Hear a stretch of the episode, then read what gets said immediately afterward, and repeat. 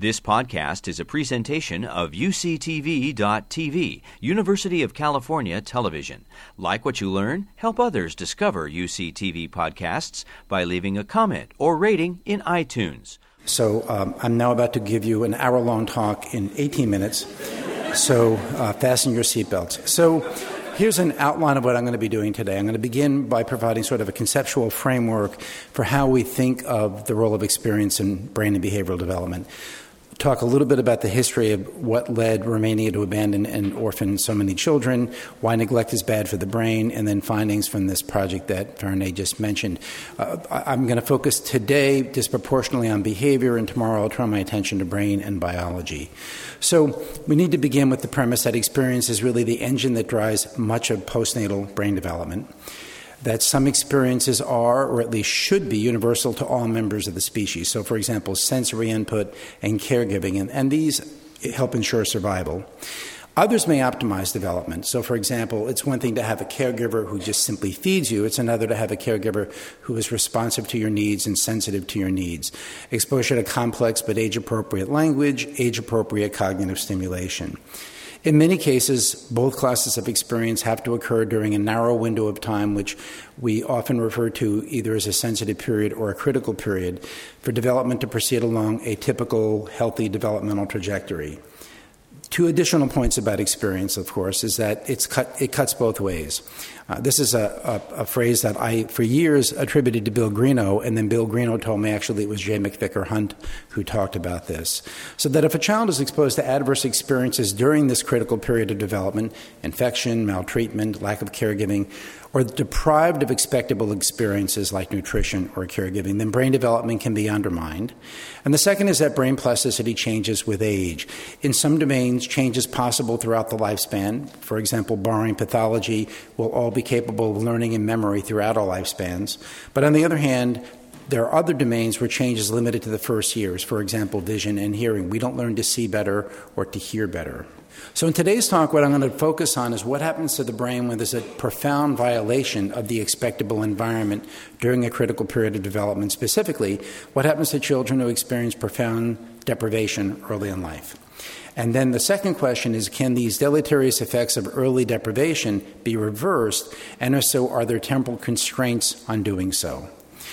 So, just by way of background, we know that neglect is the most common form of child maltreatment in the United States. That uh, basically, that was sorry, I was just trying to Im- impress you with my PowerPoint skills. um, uh, that 75% of all cases of maltreatment involve neglect. That a particularly extreme form of neglect is being raised in conditions of profound psychosocial deprivation, such as the 8 million children around the world who live in institutions. And I should also add that there are about 140 million orphans around the world. So, uh, through the, the, the, gracious funding of the MacArthur Foundation, in the late 1990s, I was chairing a research network on early experience and brain development, and two members of the group, Charlie Zeanah and Nathan Fox, and I launched what is now known as the Bucharest Early Intervention Project, which continues to this day. And there were three goals. One was to examine the effects of institutionalization on brain and behavioral development. A second is to determine if these effects can be remediated through an intervention, in our case, very high quality foster care. And the third was to improve the welfare of children in Romania by establishing foster care as an alternative to institutional care. In Romania at the time, they viewed institutional care as the intervention for child abandonment. So, just by way of background, this really uh, uh, was an experiment in social engineering engineered by Nicolae Ceausescu, who is this individual here. So, in 1966, Ceausescu, who took over uh, the country, he was a shoe cobbler by trade, had an idea that he could increase his power if he increased the population. And to increase the population, he set into motion a series of decrees which began with the menstrual police. So these were state gynecologists who conducted monthly checks of women uh, of childbearing age who had had fewer than five kids to make sure they weren't using birth control or hadn't uh, terminated a pregnancy. He established a celibacy tax whereby families received a stipend if they had more than two kids, but they were taxed heavily if they had fewer than five. And finally, he had outlawed all contraception and abortion. And the result was that in uh, before, before I go to that was that by the time he was overthrown in 1989, there were more than 170,000 children living in state run institutions. So I now want to show you a brief video clip of an individual now in his 30s who was the byproduct of one of these early uh, uh, orphaned children.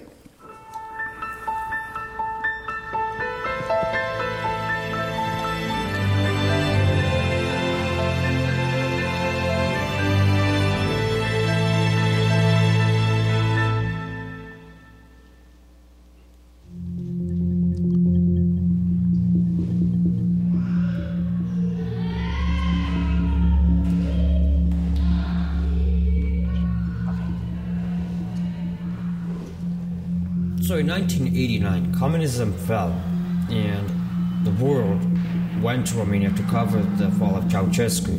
There were some medias that actually found institutions, institutions that were never meant to be discovered by the public or the outside world. It left the world in shock that such conditions even existed. Those of us who visited these institutions built by the communist regime are unlikely ever to forget them hundreds of children not so much cared for as contained. Well, at the age of six months old, I became ill, and my parents took me to a hospital uh, to be treated for my illness. But instead of finding healing at a hospital, I actually ended up being infected with polio. My parents took me to a different hospital in Sighetu Marmația. They never came back. So the state me in an institution for handicapped children, an orphanage known as Home Hospital for the Irrecoverable Children. What's in this room, no one could prepare for. Filthy, dark, and stinking. There's excrement everywhere. These boys are the most difficult cases. They deserve the best of care. Instead, they get the worst. From the moment that we could remember for ourselves, that's all we knew. We didn't have compassion. We didn't have feelings or emotions. We just existed to just vegetate, you know. We were just wild animals that needed to be caged up, is what we were considered pretty much. Okay, I think we've seen enough of that. Um, so, um, as someone who in my other life studies neurodevelopmental disorders, I, I, actually recognize this phenotype. The difference is that the disorders I study usually are single gene mutations, whereas these are a byproduct of the environment for the most part.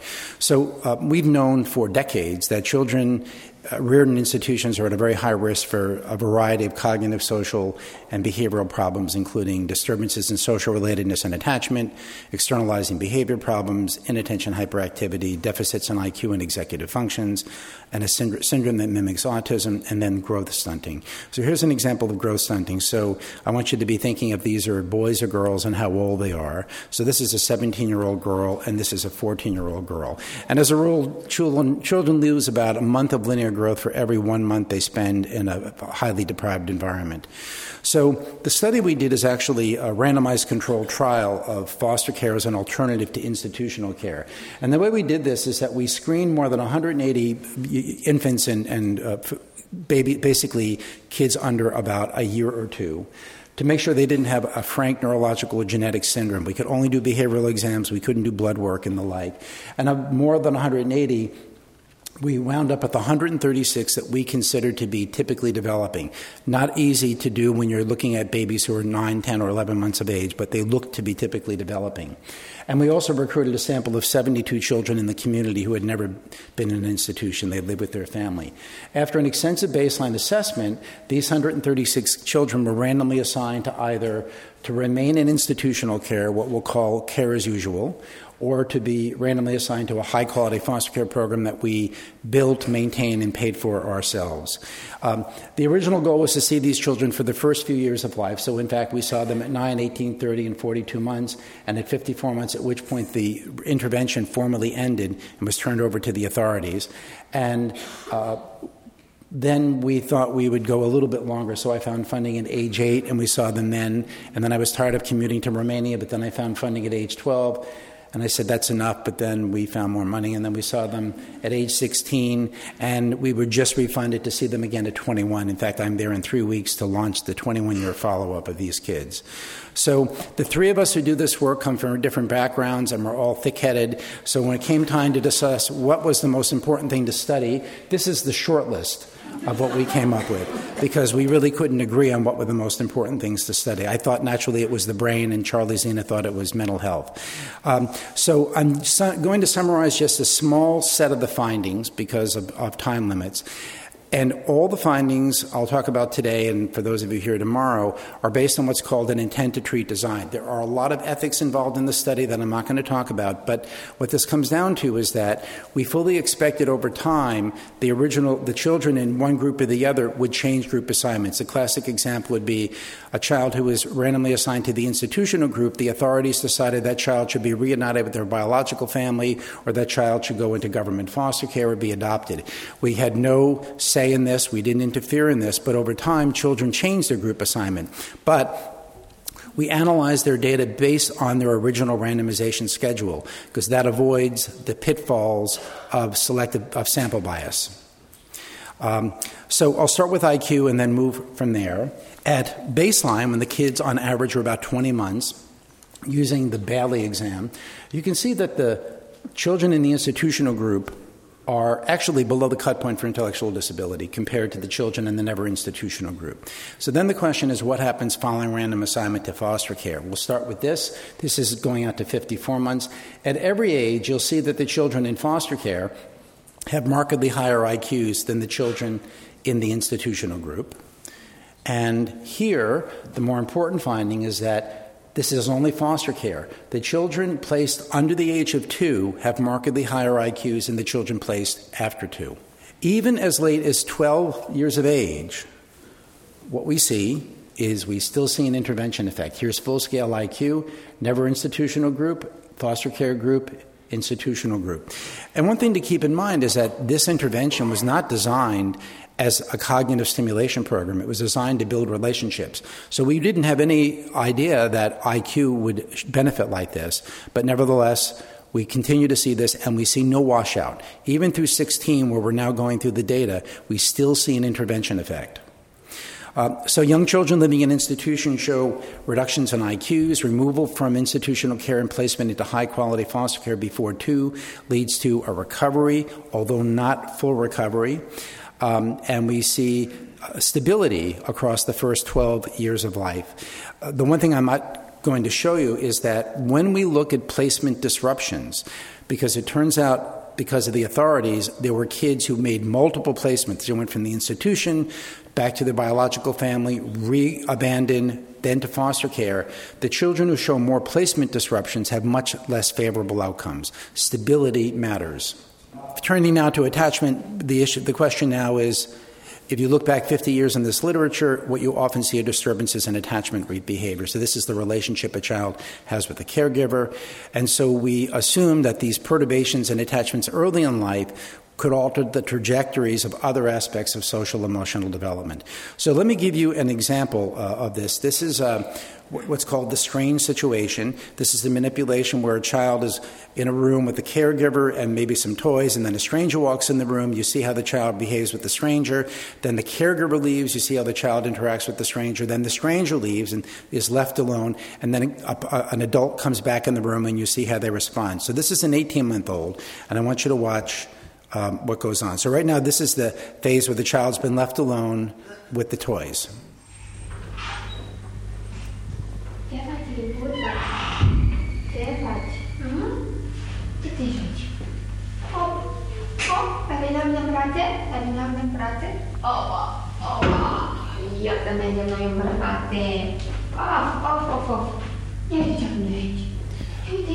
So, um, this looks like a classic reunion episode. He, he, jumps into her arms, holds on to her, but that's the first time he's ever met this woman.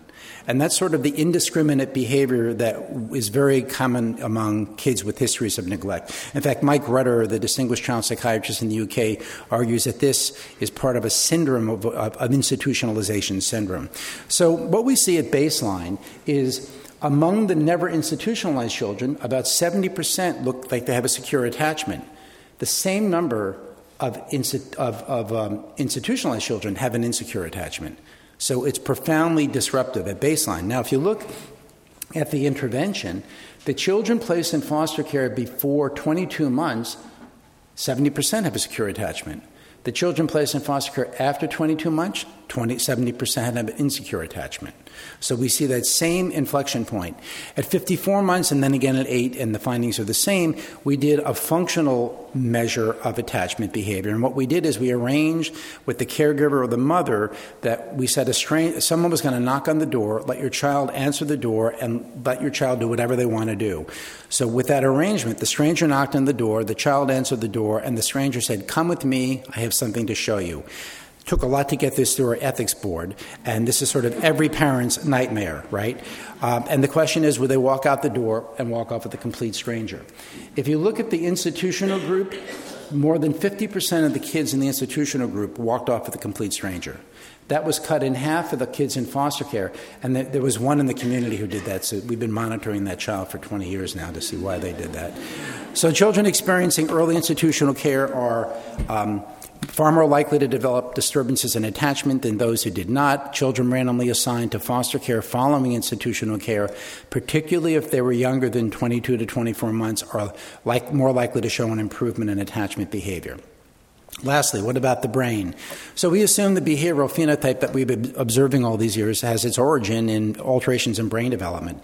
And so we've done lots of different things. Um, over the years, we've done EEG, and, and, now we've been doing MRI for the last decade or so. I'm only going to talk about the EEG data. So uh, the way to view this is we place sensors on, well, you can see that in this child here. Uh, we place sensors on the, the child's head and we can record the brain's electrical activity. We can color code it. Uh, so red would reflect more activity, green would reflect less activity. And what you're looking at here is a view from the top down. Here's the nose, back of the head, left ear, right ear. And notice how much more brain activity there is in the never institutionalized group compared to the institutionalized group. If you move to the foster care placement, this is at age eight institutionalized group, foster care after two years of age, and they're identical.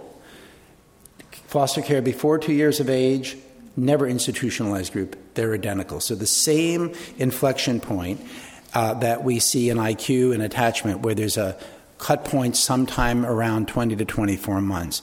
So children who receive the care as usual display deficits in the brain's electrical activity compared to kids randomized to foster care. Children who receive the foster care intervention continued to show typical levels of brain activity through age 16, not just 8. And age of placement in foster care was associated an increase in alpha power. So there were a lot of changes in Romania. Uh, basically, because of, in part, this study, they changed the law that children under two could not be institutionalized and under three. And if you look at the statistics of the number of kids living in institutions, it's plummeted. So the bottom line is let's learn from the science, let's inform policymakers, politicians, and clinicians about the short and long term effects of early neglect, but in particular, that the duration of time spent in a neglectful environment powerfully influences later development. I really can't talk any faster than this. Age of a child when removed from a neglected environment and placed into um, a family is also critical in influencing the outcome. Early neglect can have lifelong effects on both psychological and physical development. And finally, these findings are not limited to children growing up in institutions, but rather generalized to any child experiencing early and profound deprivation, such as parent child separations. Thank you. I'm going to be talking about what it's like for children who have suffered early damage to their hippocampi, the memory structures of the brain, um, to grow up without episodic memory. So, just to give you an idea of what episodic memory is all about, it appears to be an exquisite cognitive system which has recently evolved in modern humans. It's a late developing function and unfortunately, it's an early declining one as well in old age. It's oriented towards past memories that we have accumulated over a lifetime, and is vulnerable to neurological injury. Incredibly, it enables us to mental time travel to the past and also to plan for the future. It allows us conscious re experience of personal autobiography. And maybe it's unique to humans. This constellation of incredible abilities that we humans possess is dependent on a brain structure called the hippocampus, which you can see on the right hand side of the slide in blue. And episodic memory is dependent on the integrity of this structure. You see also the amygdala, shown in orange, behind the head of the hippocampus, called the uncus. And the amygdala is the center for regulation of our emotions. Hippocampus appears to be critical for our memories. So, what are the risks to the integrity of the hippocampus, particularly during early development? Oxygen deprivation seems to be one of the critical factors that can expose babies when they come into the world for a variety of reasons to early hippocampal pathology. One type of risk is children who have congenital heart defects and uh, they require open heart surgery during the first days of life because of various anomalies of the heart that needs to be set right. Extreme prematurity seems to be another kind of risk factor because of the lung insufficiency and also babies who have to be put on heart lung machine in order to give time to the clinicians to treat them appears to be yet another risk factor. Whatever the etiology is, exposure to lack of oxygen appears to start a chain of reactions which is in a causal sequence. It starts from oxygen deprivation, leading specifically to damage of the hippocampal structures, and then in turn leading to the emergence of a memory problem later in childhood, which can range from moderate to developmental amnesia, which I will be describing in a minute. So, I wanted to give you a feeling for the trajectory of cognitive development after such injury occurs. Parents are usually extremely happy because their children have passed this critical stage of very being seriously ill and they think that everything is over because physically the children actually make a very good recovery. So from birth to 2 years they develop normally and they acquire all their developmental milestones as expected. Between the ages of 2 to 3 years they develop good speech and language abilities. They go to nursery school, they learn songs, they learn rhymes, their motor development is normal, and really, parents don't suspect that anything is wrong at all. Then, around three or four years of age, they start preschool programs, and there they excel as well. They have developed sight reading, they do copying and drawing, and they do all kinds of um, normal developmental milestones, and they achieve as normal children would. However, around the age of four to eight years, they start showing the first signs of an amnesic syndrome. They forget their belongings, they start repeating questions, they forget instructions, they forget messages, they tend to get lost in new places, they appear to be confused, and they are unable to remember their lessons. This is very strong evidence that they're growing into a deficit which only becomes apparent with increasing age. And this is the way that typically the children present to my clinic when they come, because the parents don't understand where this problem actually came from.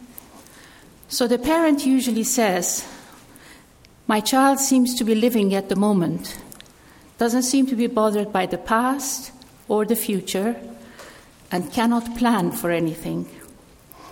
The child seems to have a flat affect, and that's important to note. They're not demanding children, they're very easy to live with. And for those of us who have children, we know what it's like when a child wants something. They won't let go of the idea until they get it. Well, these children are not like that. They forget what they want. They're also very disorganized. The teacher says that they're very friendly and polite, but they're too laid back. And they seem very able, but when it comes to the crunch, they can't deliver. And the patient says, I listened in class and I understood everything that was said, but a little later I couldn't remember anything. So you have to realize that there is no neurological symptoms. This is a silent damage that shows its symptoms, and there's no evidence of any kind of neurological abnormality. So we start assessing these children to first neuropsychologically find out what the problems are. And we discover that there's a set of weaknesses that they all have, and there's a set of strengths. The set of weaknesses are defined by inability to be able to remember the events of their life. They are unable to recall, and they also do not recollect. Recollect is a very subjective experience, but they don't seem to even understand the concept of recollection. On the other hand, they have strengths. They have fantastic factual memory. They're like a dictionary of knowledge, but without context. They have very good recognition, so that if they have seen something and you show it in a multiple choice fashion to them, they know which one it is that they have seen before. And they have a sense of familiarity. The neural substrate of their weaknesses appears to be a very marked but fairly selective bilateral hippocampal atrophy. On the other hand, the set of strength seems to be the integrity of the parahippocampal cortex, which appears to be relatively preserved.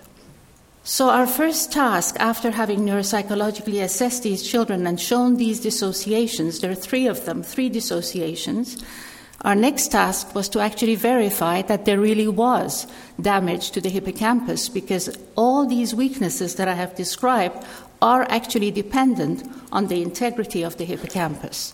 So we needed to be able to demonstrate that the hippocampus is in fact damaged.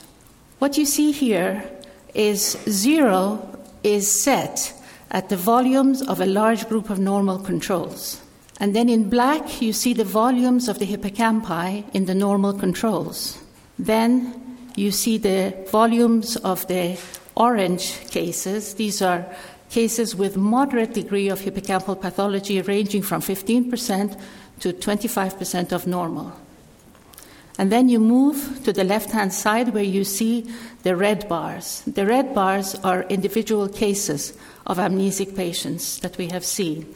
And as you can see, reductions above 30% to 75% actually counts as severe enough to warrant the kind of amnesic syndrome that I have described. So you can see the significant difference between the three groups there. The moderates and the controls are not significantly different from each other, but the amnesic patients are. Below that, you see the volumes of the amygdala. Unlike the volumes of the hippocampus, the volumes of the amygdala are not reduced. Here, you see the work of Loic Chareyron, who has been measuring the volumes of the hippocampal subfields. Although the entire hippocampus is reduced in volume bilaterally, the, mag- the magnitude of the impairment or magnitude of the reduction is far more pronounced towards the posterior part of the hippocampus. In fact, the head of the hippocampus, the uncus, is relatively spared. And then you see the other subfields are also significantly reduced in volume. So, what does this do to a child who comes into the world seemingly normal because they've recovered from their injury that they've had, apparently. But they do develop normally in many ways, except in this memory domain that I have just mentioned. Here you see the cognitive profile of patients with developmental amnesia during early childhood and later on as adults. So there are 18 of them that have been studied, and they're matched with 18 controls. The age range is from 11 to 35 and the most remarkable thing here is the mean memory quotient of this group is 61, which is in the significantly impaired range, compared to their mean uh, memory quotient of the normal controls, which is 108. These are standard scores. On the right hand side, you see the performance of the amnesic group relative to the control group on these measures of full scale IQ, working memory, literacy, and numeracy. So immediately it's obvious that these children have developed these skills without the aid of the hippocampus. So these skills are not dependent on the integrity of the hippocampus. So, what do they have problems with? Well, they have problems with episodic memory, and that is captured in this test, which actually asks for them to remember a name, a belonging, a route, a simple route, recalling a story, an appointment, pictures of faces, messages, etc. But when you look at their ability to be able to associate semantic items together or to remember vocabulary, they do extremely well as normal. So, this is the first dissociation that we are able to see very easily in these patients. The second dissociation is an inability to be able to recall, but a very good ability to be able to recognize. This is tested through a um, paradigm that has been developed by Alan Baddeley and his colleagues, where he presents for recall verbal items such as remembering a name and a profession of individuals, four individuals actually, repeatedly presented for recall. And in the nonverbal uh, domain, they're asked to uh, copy shapes, simple shapes as you can see there, for nonverbal recall over three trials, and then they have to recall them. For recognition, they're given a very difficult test of verbal recognition, where a list of 24 words of names of individuals is presented to them, and then later on, they're given multiple choice for each of these items. That's for verbal recognition. And for nonverbal recognition, they're shown a list of 24 doors, and then later on, they're given four alternative choices of very similar doors, and they have to identify which one they had seen before. So, if we look at the performance of the amnesic patients relative to controls, we see that for recognition, both verbal and nonverbal, they're actually doing very well compared to the controls. But there's a disproportionately reduced performance when it comes to recall, where they cannot recall the names and the professions of those individuals that they had seen, nor able to recall the shapes that they had learned. And this ability to recognize is not correlated with the volume of the hippocampus, as you can see on the right hand side of the screen, but it is correlated significantly with the volume of the hippocampus for both verbal recall and nonverbal recall. So, this is the second dissociation. Now we move to the third dissociation, which is actually very difficult to demonstrate. The reason is that recollection is a subjective experience. And if we ask the patients to recollect something, they don't even understand what the term means because they've never been able to do it. They don't even understand what recollection experience is like. But it is bringing mind, mind to something that they have experienced before. So Emre Duzel, in collaboration with our group, tried to get a neurophysiological record of recollection.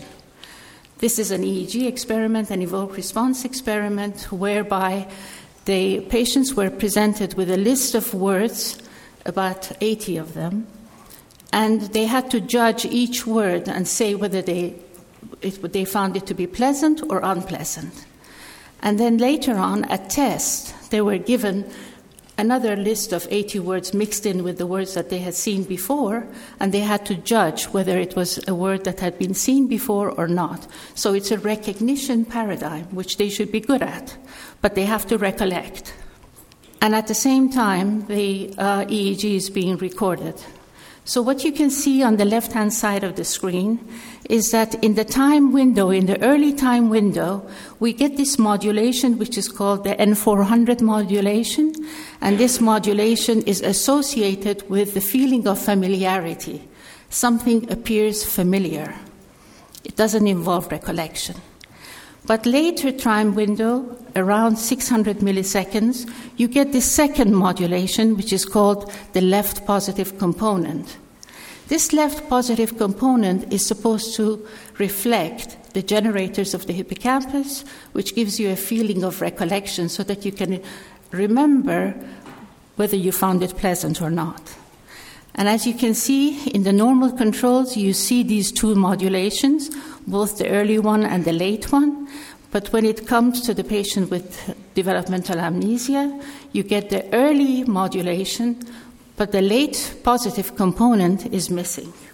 Similarly, when you look at the topographic scalp distribution of early versus late evoked responses, you see that the N400 effect is present in the controls, but it's also present in the DA patients.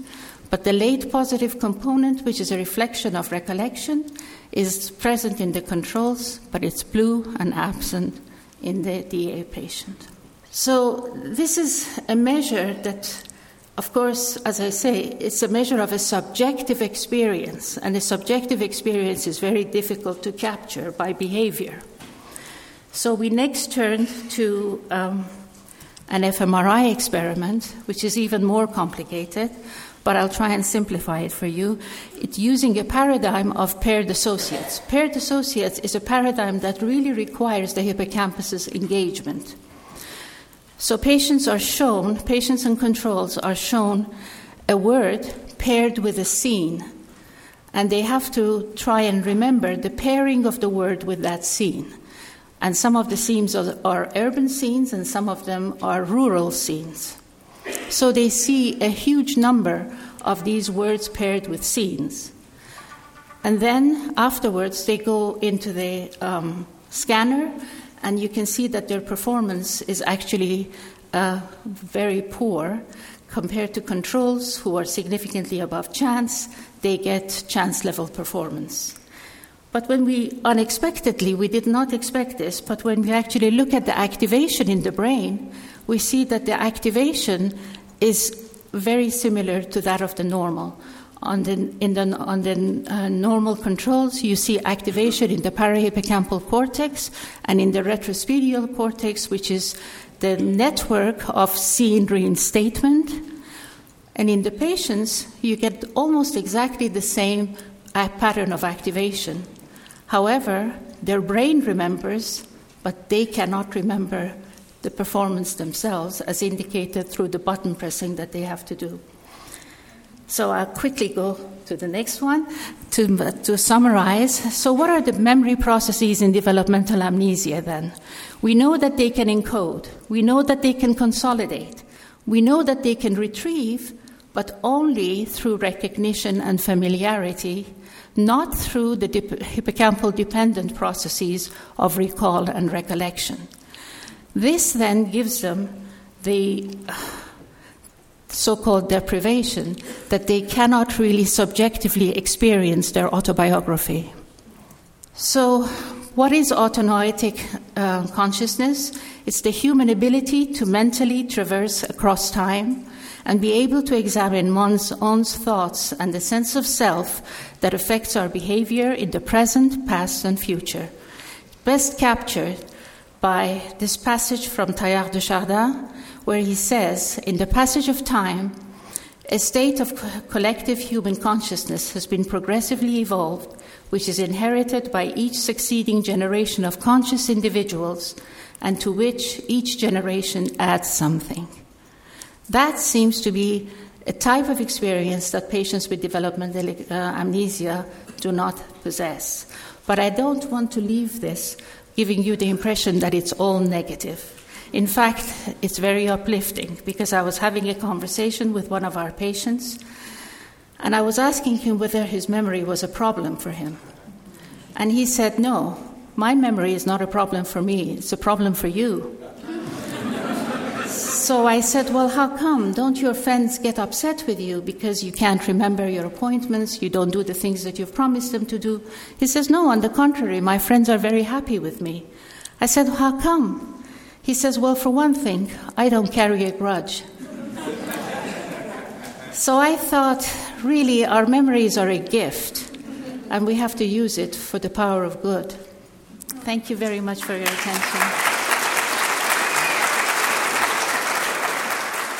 As you've heard, we live in a time where there's growing concern not only about the potential lifelong impact of deprivation and early adversity in childhood, but we also live in a time of global adversity with rapidly increasing natural disasters, rising political conflict. We have the largest number of refugees we think we've ever had in human history right now, and we're just at the beginning stages of what's going to happen with climate change. And yet, my theme here today is despite these disturbing adversities and their increase, there's evidence of resilience all around us. And we better figure out how to mobilize that capacity to address the scale of problems we have. And many of the issues we've heard about today, and many of the global mass trauma threats to human existence in the world today, are multisystemic in nature. And for that reason, this is my preferred definition of resilience. Resilience is the capacity of a system, could be a child, could be a family, an economy, um, a lake, a global climate, a society, but the capacity of a complex adaptive system to adapt successfully to these challenges that threaten system function, survival, or development. And the reason I think it's important to have this kind of a definition is because if we're going to deal with the complexity of the threats facing child development and life on the planet, we have to be able to integrate our sciences across levels. We need a definition of resilience that is scalable from a molecular level up through various increasing macro system levels of social organization. And we need a way to in- integrate what we know about ecological threats with what we know about about social and other kinds of threats. And I also think we need a definition from a developmental perspective that rec- is consistent and recognizes that human beings are developing systems. And I particularly do a lot of research with the living systems like this child and the families in which uh, children are nurtured. But development emerges from many systems interacting over multiple levels. It's an emergent phenomenon. And we also know that the systems of a child li- child's life are not only interacting all the time, but they're embedded with each other and interconnected in such a way that a child's experience is influenced both directly by some of the systems they interact with, their family, their friends. They go to school eventually and interact with schools, but also by the systems indirectly connected to children. There are national policies, there are community resources that indirectly affect the development and well being of children. And my picture here is just the socio ecological systems. I, of course, there's systems within the child that you've been hearing about all day, and those can be incorporated into the picture as well. So, from a systems perspective, resilience is dynamic. It's changing over time because human beings are changing over time. They're developing, they're constantly interacting with other systems, and the capacity for adaptation that you or I have, or any child, is distributed across systems. It isn't just in the child or just in the individual person because you have you can draw on capacity and resources that you have access to via relationships that you have with people like social support and many other systems that can provide you with uh, help and support of many different kinds. Also, child resilience doesn't just depend on many systems outside the child, it also depends on the resilience of those systems. This is strikingly apparent in a, in a major disaster when all the systems collapse at once. And then we all realize how dependent we are on the operation of many other systems to function in the world. This kind of model also would suggest there are going to be diverse pathways of adaptation. There, there's not just one way, one path that reflects resilience, but there are many different paths of adaptation. It depends on many different individual and contextual differences, as well as development itself. Now, adversity matters and this is a typical risk gradient here. These data happen to come from an emergency shelter focused on 8 to 10 year old children. And what you see here is that if you you're already in an emergency shelter, but ignoring that for a minute, if you just count up the, these major risk factors that are present in the life of the individual children here, you can see that the more risk that's piled up in the life of the children, the more problems they're exhibiting on this measure. But that's on average. And what those kind of pictures don't show is the variation within risk levels. So we know that there, you know, on average, problems with health and behavior increase with the piling up of risk factors. But we also see a lot of variation. And the resilience investigators from the very beginning were fascinated by trying to understand the, the people represented by the white spots here, the people that are doing okay or doing very well, even though they have been exposed to a lot of risk factors. How do we account for that? Here's a different kind of risk gradient. This one is longitudinal. These are growth curves. These are based on uh, all the reading achievement data in the Minneapolis public schools over a five year window of time where the kids were tested every fall, which they routinely do, using administrative data here. And we've divided the children into four groups to illustrate uh, a continuum of risk. The solid line there in the middle is your norm reference point. This test is designed for growth, so it's measuring improve, you know, increases over time. And what you're looking at in the solid line is around the 50th percentile uh, expected growth. The bottom group are kids who've experienced homelessness at some time during the whole window of this t- period of the study. And we were surprised to see that 14% of the students in the Minneapolis public schools had experienced homelessness. Usually they're picked up when they enter an emergency shelter with their family. Um, but there's other ways. Sometimes people, you know, are doubled up or living on the street or something like that. But these kids are pulled out first. So they've experienced a homelessness. It doesn't really matter a whole lot when it was. This is an indicator of high risk. And you can see here their reading achievement in the third grade starts around the 12th percentile on average, and, and their achievement is significantly lower than kids who are uh, qualified for free meals, who are living in poverty but not have, exp- have not experienced homelessness. And both those groups who are very disadvantaged are achieving at a much, much lower level than the norm reference point. And then if you look at the top group, those are kids who have not experienced free meals or homelessness. That's the only way that they're low risk. But they start off at the 75th percentile on reading achievement and stay there. What you're looking at here is the extraordinary achievement disparities that many cities are worried about, and we are particularly concerned about in Minneapolis because we have very high achievement overall in our state, but horrible achievement disparities. And you know, th- this is a huge issue. We're talking about between that top group and the bottom group, a four year difference in achievement. It's a huge gap. But that's not the whole story here again. If you take the bottom group and now look at them as individuals, at their individual growth curves, you see this scatter plot here, the famous spaghetti plot where you cannot make out any individual.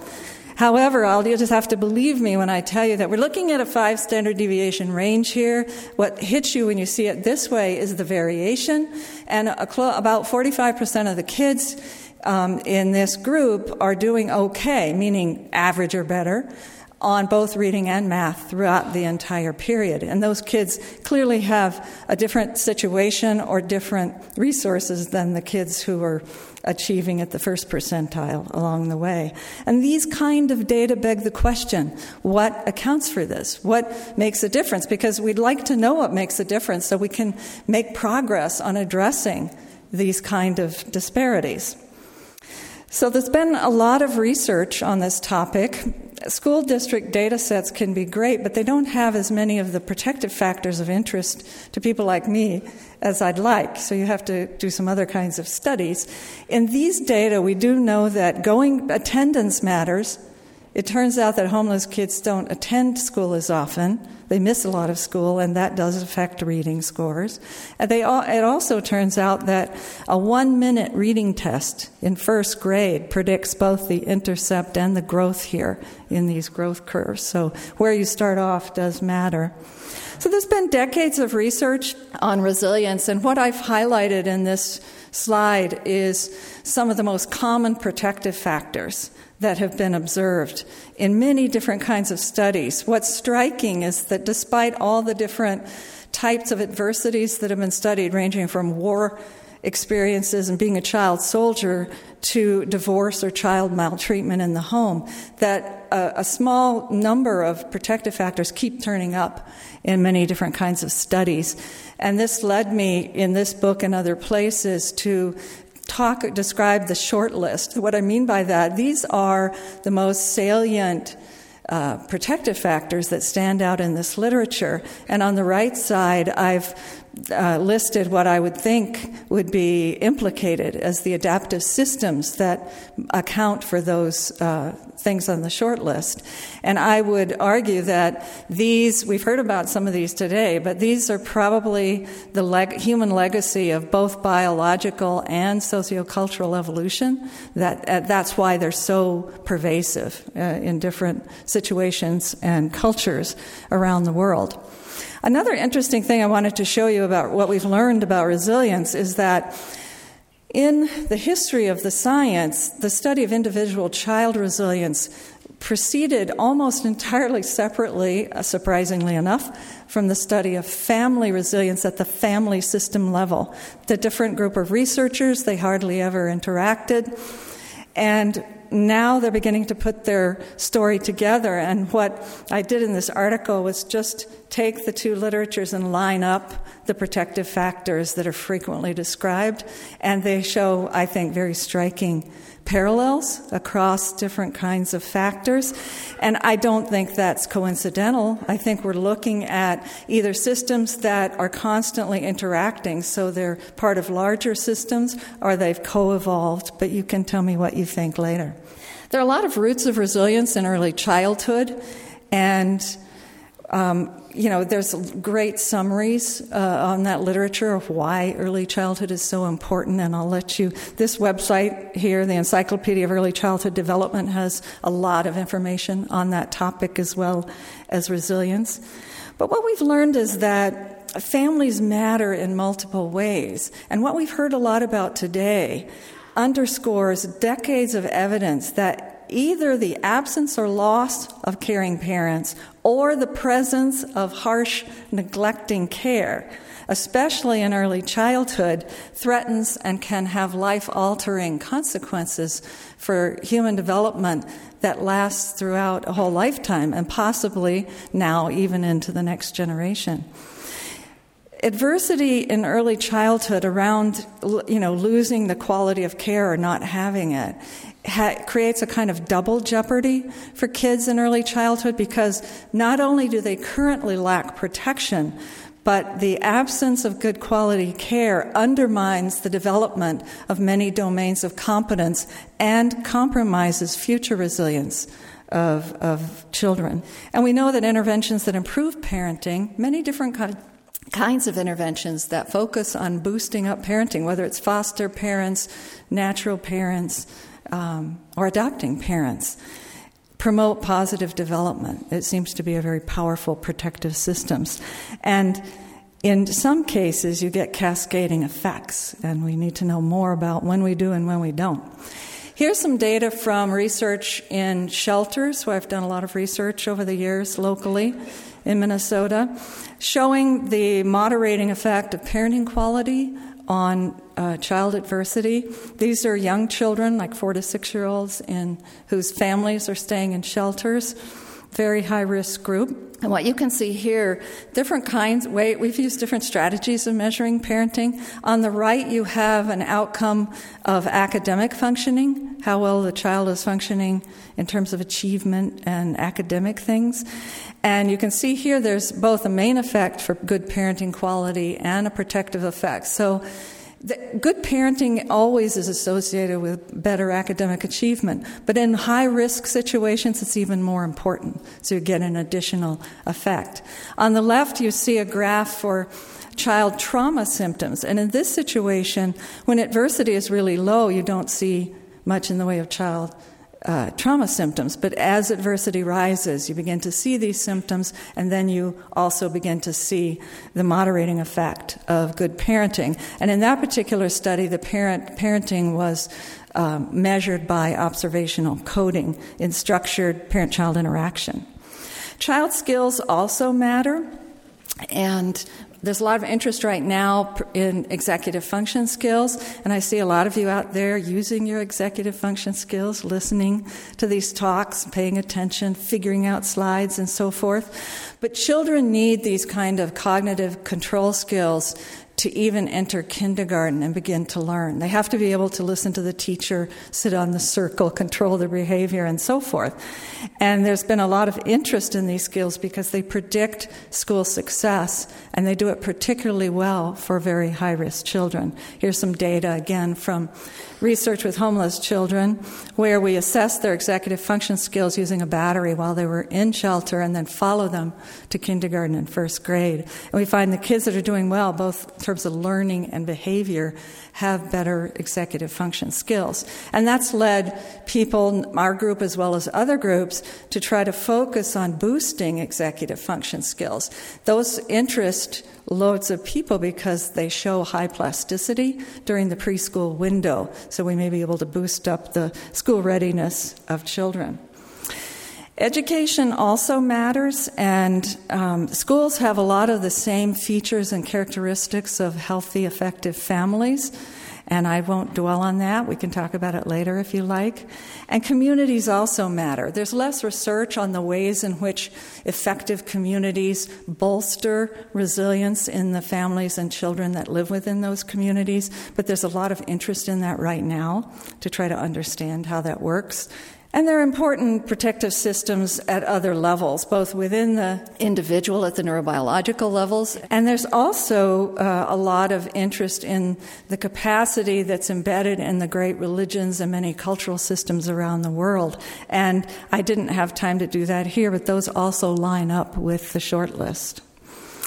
So, children never could wait on scientists to figure it all out. If you have a child in your office or a refugee camp, you have to act based on the, what you know. And so, as the science developed, um, there were people have tried to translate what there is knowledge from resilience basic science and intervention research into practice. And this, just this general process, has had a transformative effect on practice and shifted the focus to, to away from just risk and vulnerabilities to protective processes and the idea of building capacity at multiple levels.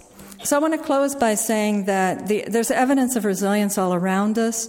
That what uh, I think of as ordinary human adaptive systems, nothing rare and extraordinary about it, but these ordinary adaptive systems are very powerful.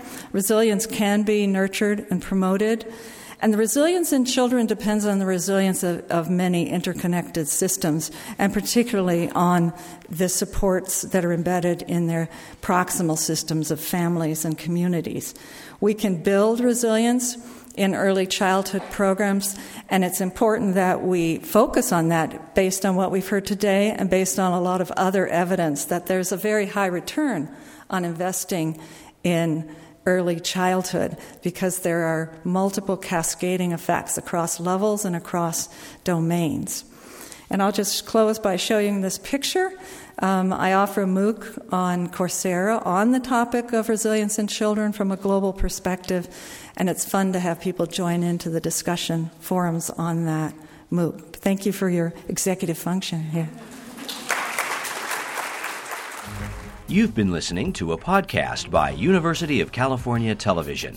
For more information about this program or UCTV, visit us online at uctv.tv.